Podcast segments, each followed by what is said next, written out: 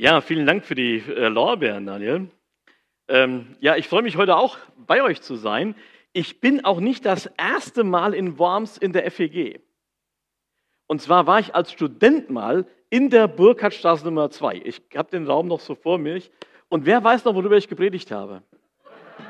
Ja, das habe ich befürchtet. Das habe ich befürchtet. Es war äh, etwas aus dem Buch Jesaja. Und dann bin ich anschließend zum Essen eingeladen mit meiner Frau gewesen. Bei, wenn du heute hier bist oder per Zoom zuschaust, I don't know. Es tut mir leid, ich weiß den Namen nicht mehr. Ich weiß nur, er war Kfz-Mechaniker bei Porsche.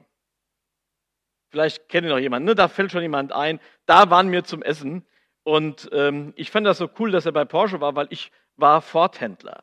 Also ich habe tatsächlich mit zwölf Jahren meinen ersten Ford verkauft, weil meine Eltern ein Autohaus hatten, in dem ich auch dann immer so nach der Schule gearbeitet habe und äh, auch eine Ausbildung da gemacht habe. Wobei aber Gottes Weg war klar, ähm, ich soll Pastor werden.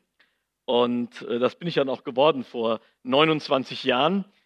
Ich stelle mich heute ein bisschen persönlich vor, weil es ist nicht nur euer hundertjähriges Jubiläum, sondern es ist auch mein Antrittsbesuch als Bundessekretär, der für Worms ja auch zuständig ist. Also wie gesagt, ich war dann zehn Jahre im hessischen Hinterland Pastor von drei Landgemeinden, dann sechs Jahre in Oberursel und zuletzt elf Jahre in, in Mainz. Und von daher, da heißt, ja die, da heißt das Fassenacht, ne? Und eins meiner Lieblingslieder ist, ja, wir leben im Schatten des Doms. Und ich habe das ein bisschen geändert, die Mainzer singen und wir singen Gott Jokus ein Halleluja. Ich singe und wir singen unserem Herrn ein Halleluja. Kennt das jemand hier? Gibt's doch gar nicht. Denn wir leben im Schatten des Doms. Könnt ihr auch singen im Wormsheer. Und wir singen unserem Herrn ein Halleluja. Wir halten unsere Fahnen schwenkend hoch in den Wind und danken, dass wir Gast auf Erden sind. So ein super Text, oder? Also Hammer. Genau. Und ähm, ja, da war ich auch sehr gerne Pastor und dann hat Gott mich berufen in diese Aufgabe als Bundessekretär. Den habe ich am ersten September angefangen und bin dann mit meiner Frau zusammen wieder zurückgezogen ins hessische Hinterland, wo meine Wurzeln sind, in mein Elternhaus. Da haben wir noch Familie und Freunde, Mutter, Schwiegermutter leben noch und ähm, das war dann auch nochmal so ein guter Punkt. Ja, und das andere ist, das ist in der Nähe unserer Hochschule in Eversbach. Da fahre ich so achtzehn bis zwanzig Minuten hin. Und ähm, da habe ich auch ein Büro und bin da auch manchmal unterwegs mit den Studierenden. Und dann habe ich da auch viele Gemeinden in der Nähe. Also zu vielen Diensten kann ich innerhalb von einer halben Stunde fahren. Heute Morgen war es dann ein bisschen länger. Und das ist mein Tipp, Ortwin, an dich. Ja, die Spritpreise sind echt hoch. Und ich war heute Morgen geschockt. Ich wollte gestern Abend, kam ich von einem, vom Seminar zurück. Und dann sah ich in Herber, ich muss tanken. Ich denke, bis morgens komme ich nicht mehr. Und dann war das zwei Komma dreizehn der Diesel. Das war mir zu teuer. Heute Morgen auf einer Stelle nicht zwei Komma sieben, nee, das gibt es noch billiger. Ja, und die letzte Tankstelle, wo ich wusste, muss ich nicht abfahren, ich wollte ja pünktlich hier sein, ne? zwei Komma zwanzig.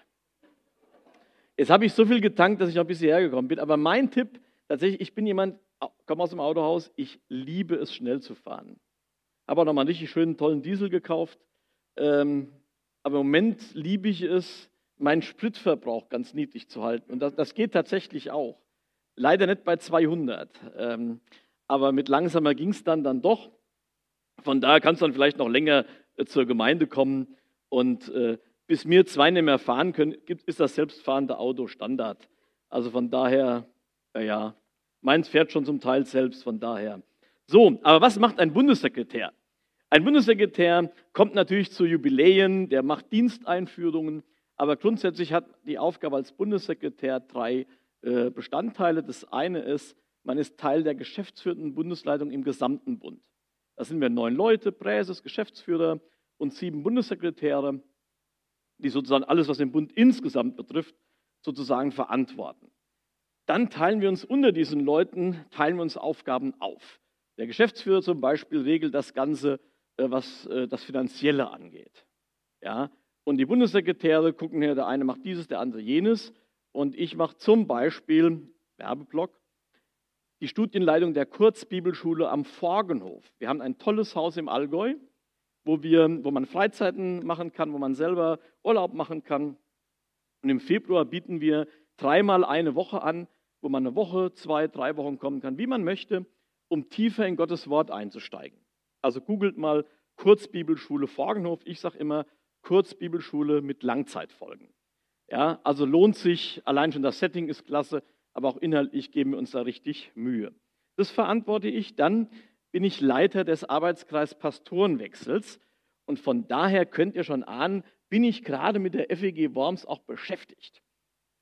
Sowieso, weil der Bundessekretär der Region ist auch zuständig für die Pastorenwechsel, aber ich habe auch noch den Hut auf in diesem Arbeitskreis und ich bin Kontakt für die internationalen Gemeinden. Das sind so meine Hauptaufgaben da im, im zweiten Teil. Und der dritte Teil ist die regionale Verantwortung eben für die Gemeinden der Region Mitte-West. Die Region Mitte-West, ich sage immer, das ist im Großen und Ganzen, kann man sagen, Saarland, Rheinland-Pfalz und weite Teile Hessens. Also das geht so von Speyer, Saarbrücken, Trier, wäre so die, die, die Südkurve, geht das bis hoch nach Marburg und dann von Wittlich und der Eifel bis Fulda in Osthessen. Da haben wir in etwa hundertdreißig Gemeinden und wenn da Gemeinden äh, eine Beratung brauchen, äh, zum Beispiel im Entwicklungsprozess oder es gibt einen Konflikt oder, ähm, ja, oder halt im Pastorenwechsel, dann ist das sozusagen mein Job. So, das sind jetzt so mal die drei Sachen, die ich so mache und ihr merkt, da wird es einem gar nicht langweilig, oder? Das sieht doch richtig äh, aus. Da muss man gar nicht groß Gedanken machen, was mache ich denn? Die Arbeit ist einfach da, aber macht auch sehr viel Freude und besonders viel Freude macht mir es, in meinen Gemeinden jetzt so rumzureisen äh, und sonntags die Gemeinde kennenzulernen. Ich lerne natürlich jetzt nur die real hier präsente Gemeinden da. Also ihr im Internet, äh, euch auch einen herzlichen Gruß von mir. Ne, aber wir können nachher nicht hier anstoßen, aber vielleicht beim ja, hundertfünfundzwanzig, dann bin ich schon in Rente, aber vielleicht beim nächsten Mal. Ja, okay. Und ähm, ja, das vielleicht mal so viel zu meinem Aufgabenbereich, den ich so erfülle. Und jetzt steigen wir ein in die Predigt.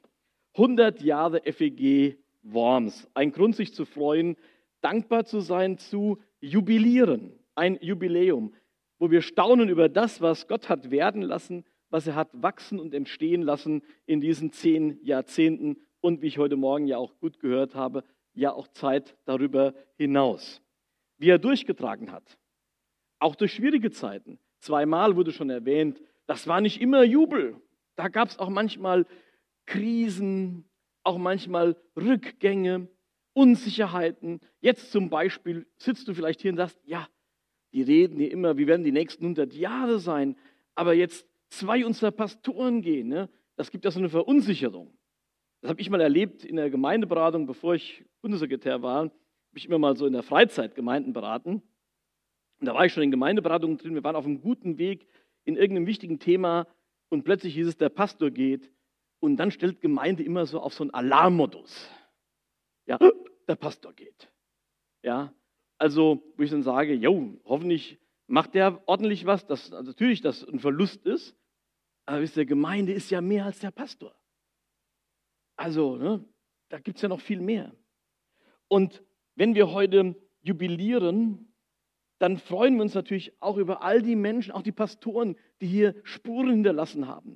Und ich bin mir sicher, dass hier Menschen sitzen, die sagen, ich verdanke viel auch dem Daniel, dem Michael, dem Hilmar, oder den Ehefrauen der, der Menschen oder vielleicht die, die eben hier interviewt wurden, weil sie auch mitgeprägt haben.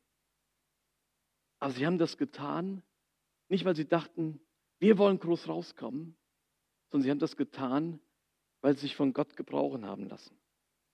Es kommt auf den lebendigen Gott an.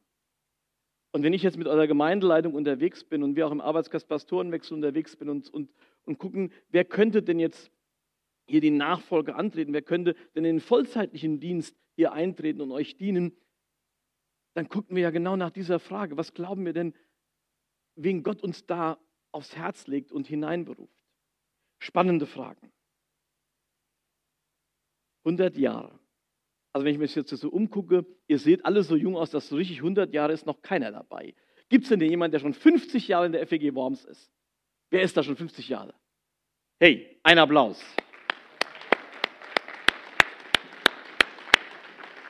vierzig Jahre. Super. Wir machen jetzt gleich so ein... Ja, oh, komm, genau. dreißig Jahre. Ist da hinten in der Ecke. fünfundzwanzig Jahre, also silbernes Jubiläum. Da warst du aber schon mit null hier, oder? Okay, alles klar. Gut. Gehen wir mal auf zehn Jahre. Wer ist denn zum allerersten Mal da? Keiner? Und wer ist dazwischen? Zwischen null und neun? Ja, super. Also ihr merkt, hey, super, ein gemischte, eine gemischte äh, Truppe. Schön, dass ihr da seid. Und ich möchte euch heute Morgen mit hineinnehmen in das Thema.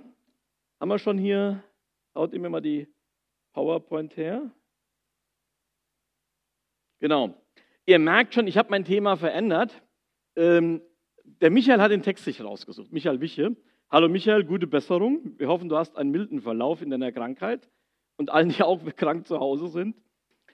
Ähm, Aufrufe der Einladung zum Lob Gottes. Ich habe es dann nochmal so zur Frage gemacht, und zwar, wie kann mein Leben von lauter Freude erfüllt sein? Wie geht das? Und da möchte ich ganz persönlich werden, soll ein Thema für dich sein. Wir feiern natürlich diesen Gemeindegeburtstag und ich darf euch im Namen des Bundes F E G äh, für eure Treue zum Bund äh, natürlich ein Dankeschön sagen und auch herzlich gratulieren. Aber ich möchte euch einladen, dass nicht nur dieser Tag ein Tag der Freude ist, sondern dass in eurem Leben etwas sichtbar wird von der Freude am Herrn, von der Freude, mit Jesus unterwegs zu sein. Ob das jetzt schon fünfzig Jahre sind, ob das zwanzig Jahre sind oder vielleicht erst zwanzig Tage. Oder vielleicht sitzt du hier oder schaust zu und sagst, ich bin doch gar nicht mit Jesus unterwegs. Da möchte ich dir auch einen Weg zeigen, wie dein Leben von lauter Freude erfüllt sein kann. Ich finde das Thema wichtig, gerade aktuell. Gerade in einer Krisenzeit scheint mir das überlebens- oder überlobenswichtig zu sein. Deshalb in einem Psalm passend zu mir, dem Psalm hundert. Wir leben in einer Zeit, wo wir viel an Krise denken. Und als ich heute Morgen in der Tankstelle war und die Frau sagt, morgen, dann sagte ich, jo, guten Morgen ist das auch nicht bei zwei zwanzig für einen Liter Diesel. Ne? Ähm, und trotzdem bin ich fröhlich nach, dann rausgegangen. Ich konnte sie ja wenigstens noch bezahlen und bin ja jetzt hier noch angekommen. Aber in einer Krise sich einmal bewusst zu machen, für was können wir denn auch loben und wie können wir denn auch Freude in unserem Leben haben. Deshalb Psalm hundert. Ich habe den hier vorne mal mitgebracht. Ähm, in einer äh, Übertragung oder einer Übersetzung, wörtlichen Übersetzung von Beat Weber und lese das auch mal nach dieser Übersetzung vor. Was mich hier äh, fasziniert ist, ähm, oder was ich hier vorne gemacht habe, ist, ich habe euch den Psalm mal in seiner poetischen Form hier dargestellt. Das ist nämlich ganz spannend. Das ist ein hebräischer Buchstabe. Das ist ein He. Und damit fängt diese Zeile an. Der Buchstabe ist hier schon wieder. Ja, und hier kommt er nochmal. Also im Deutschen ist das was anderes.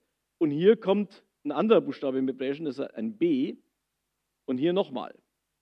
Und das ist tatsächlich so, dass der Psalm hier, also das ist schon eine Einteilung. Und deshalb kommt das hier, diese beiden beginnen mit kommt. Ja, und umrahmt diesen Vers, der wirklich in der Mitte des Psalms steht. Deshalb habt ihr hier schon so ein bisschen die, den Aufbau. Der Hebräer arbeitet gern mit so Buchstabensachen und mit Gliederungen. Hier seht ihr den schon mal vor euch. Und wir gehen jetzt inhaltlich gleich nach. Es ist ein Psalm, der einlädt, der auffordert zum Lob Gottes. Diese Freude soll man hören. Deshalb habe ich im Thema geschrieben, laute Freude. Es geht nicht so ein bisschen, ich freue mich im Stillen. Sondern richtig, aber das in Worms ist kein Thema, oder? Und im Kinosaal, da ist natürlich Stimmung angesagt. Laute Freude, ja, man darf auch mal einen heiligen Lärm machen. Und diese Freude soll man hören, sie soll man sehen. Alle Welt ist eingeladen, alle Welt. Ob du jetzt hier Mitglied bist, noch nicht Mitglied oder erstmals oder Zweitbesucher, dich langsam annäherst, egal, jeder ist eingeladen hier, mit zu sein, erfüllt zu werden. Egal, ob du alt bist oder jung, Christ oder Nicht-Christ, arm oder reich, Professor oder Hilfsarbeiter, Bio-Deutscher oder Mitbürger mit Migrationshintergrund, schwarz oder weiß, egal. Alle Welt, sagt dieser Psalm, ist eingeladen. Du bist gemeint. Du bist eingeladen. nicht nur zu diesem Festgottesdienst, sondern eben auch zu diesem Thema. Und deshalb schauen wir uns mal den Weg an, den Psalm hundert beschreibt. Ein Psalm für die Dankopferfeier. Jauchzt zu Yahweh, du ganze Erde. Dient Yahweh mit Freude. Kommt vor sein Angesicht mit Jubel. Erkennt, ja, Yahweh, er ist Elohim. Er, er hat uns gemacht und ihm gehör, sind wir. Sein Volk und die Schafe seiner Weide. Kommt in seine Tore mit Dank, in seine Vorhöfe mit Lobpreis. Dankt ihm, lobt seinen Namen. Ja, gut ist Yahweh, für immer währt seine Gnade und bis zur Generation über Generation seine Treue. Soweit der Text. Ich habe den wirklich mal so in diesem bisschen Hebräischen auch gelassen. Yahweh, das ist der Name Gottes. Ich komme gleich noch darauf zurück. Wenn ihr in der Lutherbibel habt, ist das immer, steht das immer da im Alten Testament, wo Herr in so Großbuchstaben geschrieben worden ist. Da steht im Hebräischen immer Yahweh. Und Elohim ist das Wort für Gott. Und ein erster Schritt auf diesem Weg zu einem Leben mit lauter Freude ist, entscheide dich dafür, dich zu freuen. Also dieser Weg ist eine Frage der eigenen Entscheidung. Der Psalm kommt ja sehr schnell zum Thema. Jauchzt dem Herrn, du ganze Erde. Das will er bewirken, dazu fordert er auf und es kommen dann sieben Aufforderungen, sieben Befehle haben diese paar Verse. Und die erste Aufforderung, jauchzt oder hebräisch übersetzt, schreit, schmettert. Es gibt ein Lied von Paul Belosch, das heißt, shout for joy. Ja, also eine wirklich laute Freude. Eine heilige Ausgelassenheit, dazu werden wir aufgerufen. Jetzt kannst du natürlich sagen, naja, hey, äh, Freude kann man ja nicht befehlen. Ja, das stimmt. Und der Psalm nennt uns im weiteren Verlauf dann auch, wie wir da hinkommen. Er nennt uns noch Gründe, warum wir uns echt freuen können. Also er nennt uns noch Dinge, die für eine positive Stimmung sorgen. Aber das stimmt auch ein bisschen nicht mit dem, das kann man doch nicht befehlen. Denn man kann sich auch einem Leben, mit, das von Freude erfüllt ist, dem kann man sich auch verweigern. Zumindest ruft der Psalmsänger ganz klar auf, hey Freunde, entscheidet euch zu freuen, ihr habt das auch in der Hand. Natürlich kannst du missmutig, enttäuscht und verärgert durchs Leben gehen. Das kannst du. Du musst es aber nicht. Wir müssen, wir, wir, wir, ähm, wir können nichts in dem ändern, was uns auch an Nichtfrohem im Leben passiert. Und ich vermute, hier sitzen eine Menge Leute, die sagen, ich kenne Dinge, die sind nicht gut. Mein Vorgänger Burkhardtstraße, der zum Freund geworden ist, der nicht nur einfach mein Vorgänger war als Bundessekretär, ist dieses Jahr mit Anfang sechzig plötzlich verstorben. Und kaum war die Beerdigung rum, erkrankte eine unserer besten Freundinnen und wir haben sie mit neunundfünfzig Jahren im August, im April beerdigt. Diese Dinge passieren und die machen traurig. Und die Nöte, die jetzt Menschen auch haben, die du vielleicht hast, weil du sagst, ich muss demnächst Öl tanken, und weißt, wenn du dreitausend Liter tankst, wird die Rechnung nicht eintausendfünfhundert Euro, sondern viertausendfünfhundert Euro äh, lauten. Oder vielleicht sitzt du hier selber und bist mit einer Krankheit hier oder hast selber einen Menschen verloren in diesem Jahr. Und auch Corona, die Einsamkeit, die damit verbunden war. Das sind natürlich Dinge, die uns nicht nur Freude bescheren, ganz im Gegenteil. Und doch liegt es in unserer Hand, wie wir damit umgehen und was wir damit machen oder was das mit uns machen darf. Wir müssen nicht in einer traurigen Opferrolle bleiben. Wir können uns auch zu entscheiden, uns zu freuen an den Dingen, über die wir uns freuen können. Wir können in einem Gottesdienst sitzen und können traurig sein oder ärgerlich über die Liedauswahl. Gibt es vielleicht in Worms nicht, aber das gibt es in Gemeinden. Ne? Also ne, dann sagt jemand, oh, ein englisches Lied zu wenig, ein englisches Lied zu viel oder ein Choral zu wenig, ein Choral zu viel. Ja, so kann man durch den Gottesdienst gehen. Man kann aber auch einfach das, was die Musiker vorbereitet haben und wozu sie uns einladen, fröhlich mitsingen. Wir können klagen, wie teuer das Gas ist. Ich nehme das sehr ernst, wenn Leute sagen, hey, das kann ich mir kaum noch leisten. Und wir können aber auch darauf schauen, dass selbst wenn wir hier die Ärmsten sind in Deutschland, gehören wir zu den reichsten zehn Prozent der Welt. Das ist einfach mal ein Perspektivwechsel. Das ist ein Fakt. Ich fand das ganz stark. Wir haben eine Freundin, äh, die, die lebt halt äh, von Sozialhilfe, von, von Hartz vier, heißt das nächst Bürgergeld, ja. Und sie sagt nur, ich weiß du, ich gehöre eigentlich zu den zehn Prozent der reichsten Menschen auf der Welt. Entscheide dich, dich zu freuen. Das hat mit der Einstellung zu tun, mit der eigenen Entscheidung. Wir können frohe und dankbare Lieder singen oder Trübsal blasen. Es liegt an uns. Und auch, wie wir unsere Arbeit verrichten. Ob wir es mit Freude tun oder nicht. Also, ich mache schon, als Bundessekretär macht man schon viele Stunden. Also mit der vierzig-Stunden-Woche, das läuft nicht wirklich gut. Ja? Aber wisst ihr was? Mir macht das total Freude. Ich habe heute Nachmittag nochmal einen Dienst. Ja? Und hatte gestern ein Seminar zu halten. Das hat mir total Spaß gemacht. Das macht einen Unterschied. Ihr könnt auch sagen, oh nee, ey, schon wieder. Und auch dazu lädt dieser Psalm ein, er sagt, dient dem Herrn mit Freuden. Dient dem Herrn mit Freuden. Und das kannst du tun, da wo Gott dich hingestellt hat. Ich hoffe, dass du einen Beruf hast, wo du sagst, der entspricht dem, wo ich glaube, Gott hat mich dahingestellt. Und ich glaube, da hinten sitzt so der Jugendblock so, ja, ich mache euch Mut, schaut darauf, dass ihr nachher einen Job findet, der zunächst mal etwas ist, was euch entspricht und wo ihr Gott fragt, Herr, was hast du eigentlich damit vor, was soll ich werden? Und vielleicht wird hier jemand mal Pastor, Pastorin, super. Vielleicht wird hier jemand mal Installateur. Ich danke dir, wir haben letztes Jahr unser, unser, äh, mein Elternhaus renoviert. Ja? Was bin ich froh, dass es super Installateure gibt und dass, wenn ich auf dem Klo war, ich nicht mehr im Eimer raus muss und muss das vergraben. Ernsthaft? Das, ja, das ist doch klasse.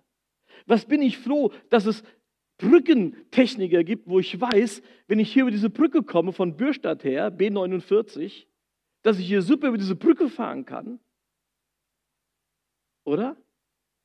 Also es gibt so viele Sachen, oder wenn jemand tolle Brötchen oder einen super Kuchen backen kann, es gibt so viele Sachen, dass der Punkt ist, mach das mit Freude. Und genauso ist das auch in der Gemeinde Jesu. Hier sind heute Morgen Musiker eingesprungen wegen Krankheit und ich habe so den Eindruck gehabt, ihr habt das gerne gemacht. Ja, ja, überlegen noch, ne? Ja, so. Es ist ein Unterschied, ob die hier vorne die singen, dank dem Herrn, ob die singen, Halleluja oder Halleluja, Halleluja. Gott ist treu, Gott ist wunderbar. Ja, so großer Gott, wenn ich die Welt betrachte. Ja, ob ich es mit Freude mache. Und da muss ich sagen, ich kenne ja die Wormsheer Gemeinde ein bisschen, weil wir haben immer mal Pastorentreffen hier gehabt. Ich war mal hier zum Beispiel, als Carlos Martinez im November zweitausendneunzehn hier war. Ja, wenn ich drüben auch in den Treffpunkt gehe, da wird mir immer gut versorgt. Und ich habe immer den Eindruck, dass die Leute auf der anderen Seite der Theke das total gerne machen. Und nicht, weil sie halt, naja, mich hat es halt getroffen, ich habe das miese losgezogen. Und das macht einen Unterschied. Und ich glaube, eine Gemeinde kann auch nur hundert Jahre werden, wenn es Menschen gibt, die sagen, ich bringe mich hier ein, aus Liebe zu Jesus, aus Liebe zu den Menschen und ich tue das, was ich hier tue, mit Freude. Nicht immer alles. Mir macht auch als Bundessekretär nicht immer alles Freude. Ich habe auch manchmal schwierige Dinge. Aber selbst wenn ich eine Gemeinde in einen Konflikt begleite, habe ich manchmal Freude dabei, wenn ich merke, ich kann dazu helfen, dass Menschen wieder zusammenkommen und sich versöhnen. Du kannst dich entscheiden für Freude, auch in deinem Dienst für Jesus. Aber es geht ja weiter und der Psalm nennt uns auch jetzt das Nächste. Und im Übergang dieses ähm, er kommt vor sein Angesicht mit Jubel. Es gibt eine englische Bibelübertragung, die heißt The Message. Ich weiß nicht, wer die von euch kennt. Ähm, Eugene Peterson hat die übersetzt, ein Theologe, der vor einigen Jahren gestorben ist. Und der übersetzt diesen Vers zwei, sing dich in die Gegenwart, sing dich selbst in Gottes Gegenwart. Ja, sing dich selbst in Gottes Gegenwart. Und das Zweite, wie wir zu einem Leben kommen, das von Freude erfüllt ist, ist, pflege eine gute Beziehung mit Gott. Komm vor sein Angesicht mit Jubel. Such die Nähe Gottes. Komm in Kontakt mit ihm. Lass dich auf ihn ein. In Vers drei geht es dann weiter. Er kennt. Er kennt, ja, und das ist spannend. Das hebräische Wort für erkennen meint nicht, mach das mit deinem Krips. Wir denken ja immer, was erkennen und wir müssen viel wissen und viel Wissen schadet auch nichts, ja. Aber hier geht es um dieses Erkennen, wird zum Beispiel auch von Adam und Eva benutzt. Da heißt es, und Adam erkannte sein Weib. Und das war diese intime Beziehung, das war sogar, wird sogar als Wort benutzt für den Geschlechtsverkehr, dieses Erkennen, was aber deutlich macht, wie intim diese Beziehung ist. Also Adam erkannte sein Weib, das heißt nicht, der ging durch den Garten und sagt, ach, da hinten ist Eva. Ja, ich meine, wen wollte er auch sonst da treffen? Ja, also es meint wirklich diese intime Beziehung, diese Nähe. Und das ist genau der Punkt. Hier geht es um einen Kontakt, eine Nähe zu Gott. hundert Jahre lebendige Gemeinde, das geht auch nur, wenn Menschen eine Beziehung mit Gott pflegen, wenn sie von diesem lebendigen Gott nicht nur erzählen, sondern wirklich mit ihm leben. Denn es geht hier um den lebendigen Gott. Es geht um den Gott, der sich im Alten Testament eben Yahweh nennen lässt. Diesen Namen übergibt er dem Mose. In zwei Mose drei ist das zum ersten Mal, taucht er da auf. Ja? Weil Mose fragt, was soll ich den Israeliten sagen, wer mich geschickt hat? Sag ihnen Yahweh. Und man kann das nicht so richtig übersetzen, in, in, welche, in welche Zeitform das hineingehört, das auf Hebräisch. Und deshalb übersetzt man es gerne mit, ich bin der, ich, ich war der ich war, ich bin der ich bin, ich werde sein, der ich sein werde. Geht alle drei Übersetzungen. Das hat Martin Buber, ein äh, jüdischer äh, Religionssoziologe, einmal gesagt hat, einfach man sagt, ich bin da. Oder es ist der Gott der Vergangenheit. Die letzten hundert, hundertzwanzig Jahre war Gott mit F E G Worms unterwegs. Es ist der Gott der Gegenwart, der Gott, der heute in diesem Raum ist, der Gott, der heute was für dich bereitet hat und der Gott, der morgen mit dir sein wird und auch mit dieser Gemeinde. Das ist dieser lebendige Gott. Dieser Gott, der Geschichte schreibt. Und wie wichtig dieser Gott ist, wird hier auch deutlich, denn viermal wird sein Name in diesen fünf Versen genannt. Und dieser Gott hat uns seinen Namen gegeben, weil er ein Gott ist, zu dem wir reden können. Ein Gott, mit dem wir sprechen können. Er ist ansprechbar. Es ist ein Gott, der sich offenbart hat im Alten Testament, im Neuen Testament, ganz besonders durch seinen Sohn Jesus Christus. Er ist kein unbekannter Gott, sondern ein Gott, der sich mitteilt. Und ein Gott, der sich auch offenbart hat in der Geschichte dieser Gemeinde. Und diesem Gott geht es. Der Gott, der einzig ist. In Vers drei erkennt, ja, Yahweh, er ist Gott. Man könnte auch sagen, nur er ist Gott. Und das ist etwas ganz Besonderes, denn das gehört zum Glaubensbekenntnis der Israeliten. Es gibt nur einen Gott allein, fünfter Mose sechs. Und jetzt könnte man sagen, boah, das ist aber mal ein vollmundiges Wort und kann man das heute noch sagen?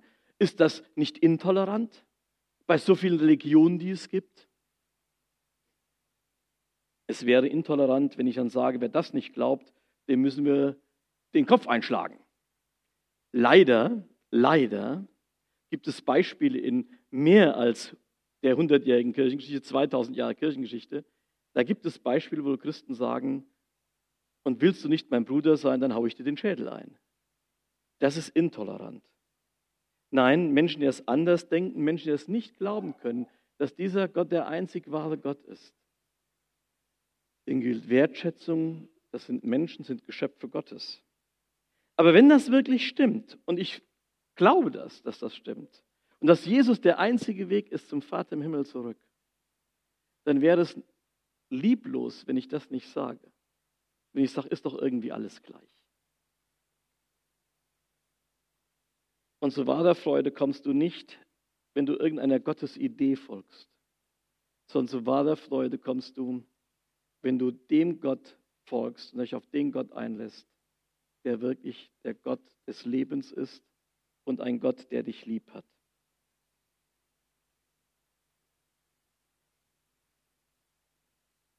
Ein Leben lauter Freude hängt zusammen damit, auf was oder wen singe ich eigentlich Loblieder, wem diene ich, wer oder was ist für mich Gott, was verehre ich, was verehre ich, wer ist dein Gott?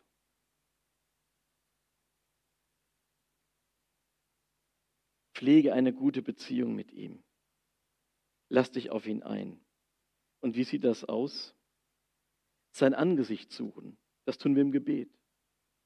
Sein Reden suchen, tun wir auch im Gebet, wenn wir auch mal kurz still sind und hören, wenn wir in seinem Wort lesen.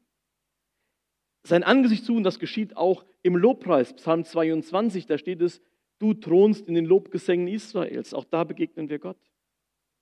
Wir begegnen Gott, wenn wir mit ihm zusammen etwas tun, wenn wir uns von ihm gebrauchen lassen.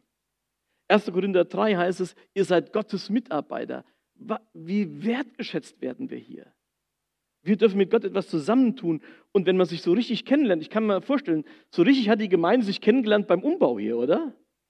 Ja, da nickt schon der Heiko, ja, genau. Wenn man was zusammen macht, da lernt man sich kennen. Ganz ehrlich, wenn ihr heute Morgen jetzt hier sitzt und vielleicht nachher noch mit jemand Kaffee trinkt und sagt, was hast du die Woche gemacht, aber so richtig kennenlernen tun wir uns heute Morgen im Gottesdienst nicht, oder? Aber wenn du irgendwas mit dem anderen zusammen machst, unternimmst, aber auch zusammen was arbeitest, lernt man sich oft kennen. Und wir können in dieser Beziehung erleben, wie Gott uns gebraucht. Ich kann dir versprechen, es wird nicht vergeblich sein. Warum? Weil die Bibel das uns sagt. erster Korinther fünfzehn, das Werk des im Herrn wird nicht vergeblich sein. Ich kann mir vorstellen, dass hier Menschen dieser Gemeinde waren, die haben für irgendwas gebetet. Ilmar Schulz hat eben gesagt, betet für Erweckung. Vielleicht hat auch jemand gebetet neunzehnhundertsiebzig, als die Gemeinde nicht so viele Leute hatte. Herr, schenk uns, dass die Gemeinde wieder wächst. Vielleicht ist diese Person gestorben, bevor die Gemeinde gewachsen ist. Und jetzt, darfst, jetzt könnte sie erleben, ihr Gebet ist erhört worden. Das kriegen wir manchmal gar nicht mit. Wir kriegen manchmal gar nicht mit, wenn jemand durch diese, eine Gemeinde geht und etwas von Gottes Liebe erfahren hat. Und was das vielleicht zwanzig Jahre, dreißig Jahre später mit dieser Person macht, die lebt vielleicht gar nicht mehr in Worms und Umgebung. Das ist das Versprechen Gottes, es ist nicht vergeblich, was du mit mir und für mich tust.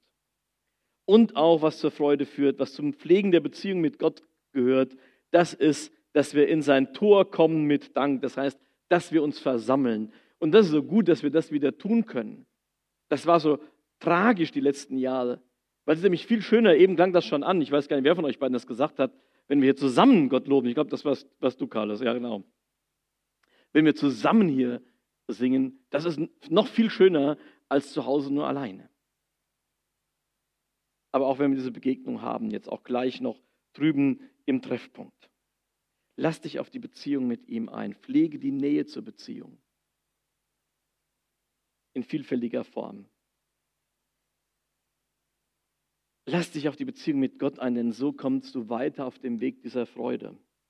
Eventuell hast du das lediglich vergessen, bist vielleicht schon nicht hundert Jahre Christ, aber doch schon viele Jahrzehnte, aber die Freude fehlt.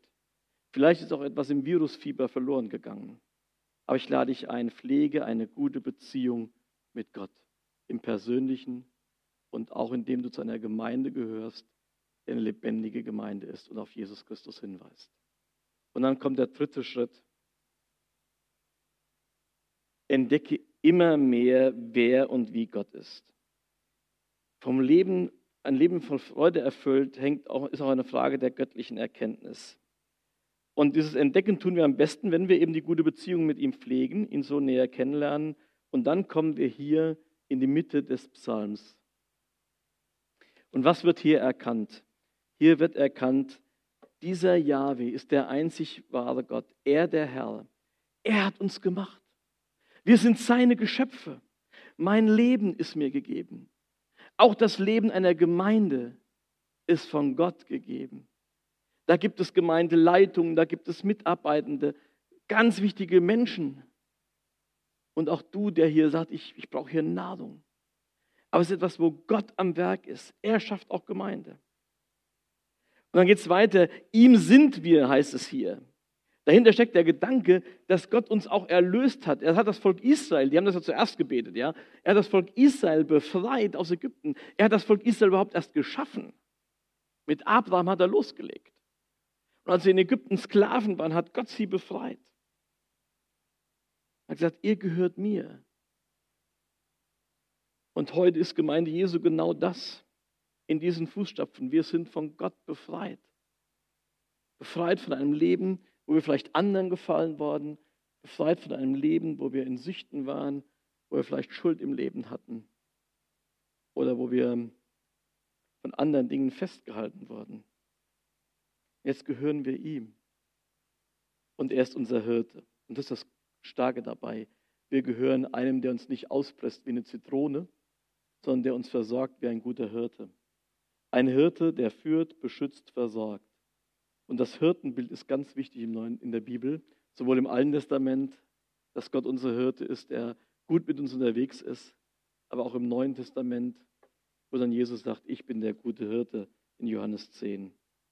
Das alles ist Gott. Er hat mir das Leben gegeben, er hat mir Befreiung geschenkt und er schenkt mir Versorgung und Führung. Er ist für mich da. Yahweh, ich bin der ich bin. Ich bin da, bin mit dir unterwegs. Das alles ist er. Und das dürfen wir erkennen, wenn das kein Grund zu feiern ist. Mit ihm zu leben, nicht nur hundert Jahre, sondern sogar in alle Ewigkeit. Vers fünf. Was uns hier zu lautem Jubel bringt, ist nicht, das, ist nicht ich, das Kreisen um meine Bedürfnisse, sondern der Blick auf ihn. Und wie können wir mehr von ihm erkennen? Zum einen, indem wir bekennen und uns gegenseitig zurufen, uns darin vergewissern, ja sagen zu dieser Botschaft der Bibel, wer dieser Gott ist. Mein Schöpfer, mein Erlöser, mein Hirte. Aber auch indem wir erfahren, wenn wir im ganz normalen Alltag mit ihm unterwegs sind, wie er uns wirklich gut versorgt. Und das kannst du nur, wenn du dich Gott auch zur Verfügung stellst, wenn du diese Beziehung zu ihm pflegst und wenn du wirklich seine Nähe suchst und dich von ihm gebrauchen lässt.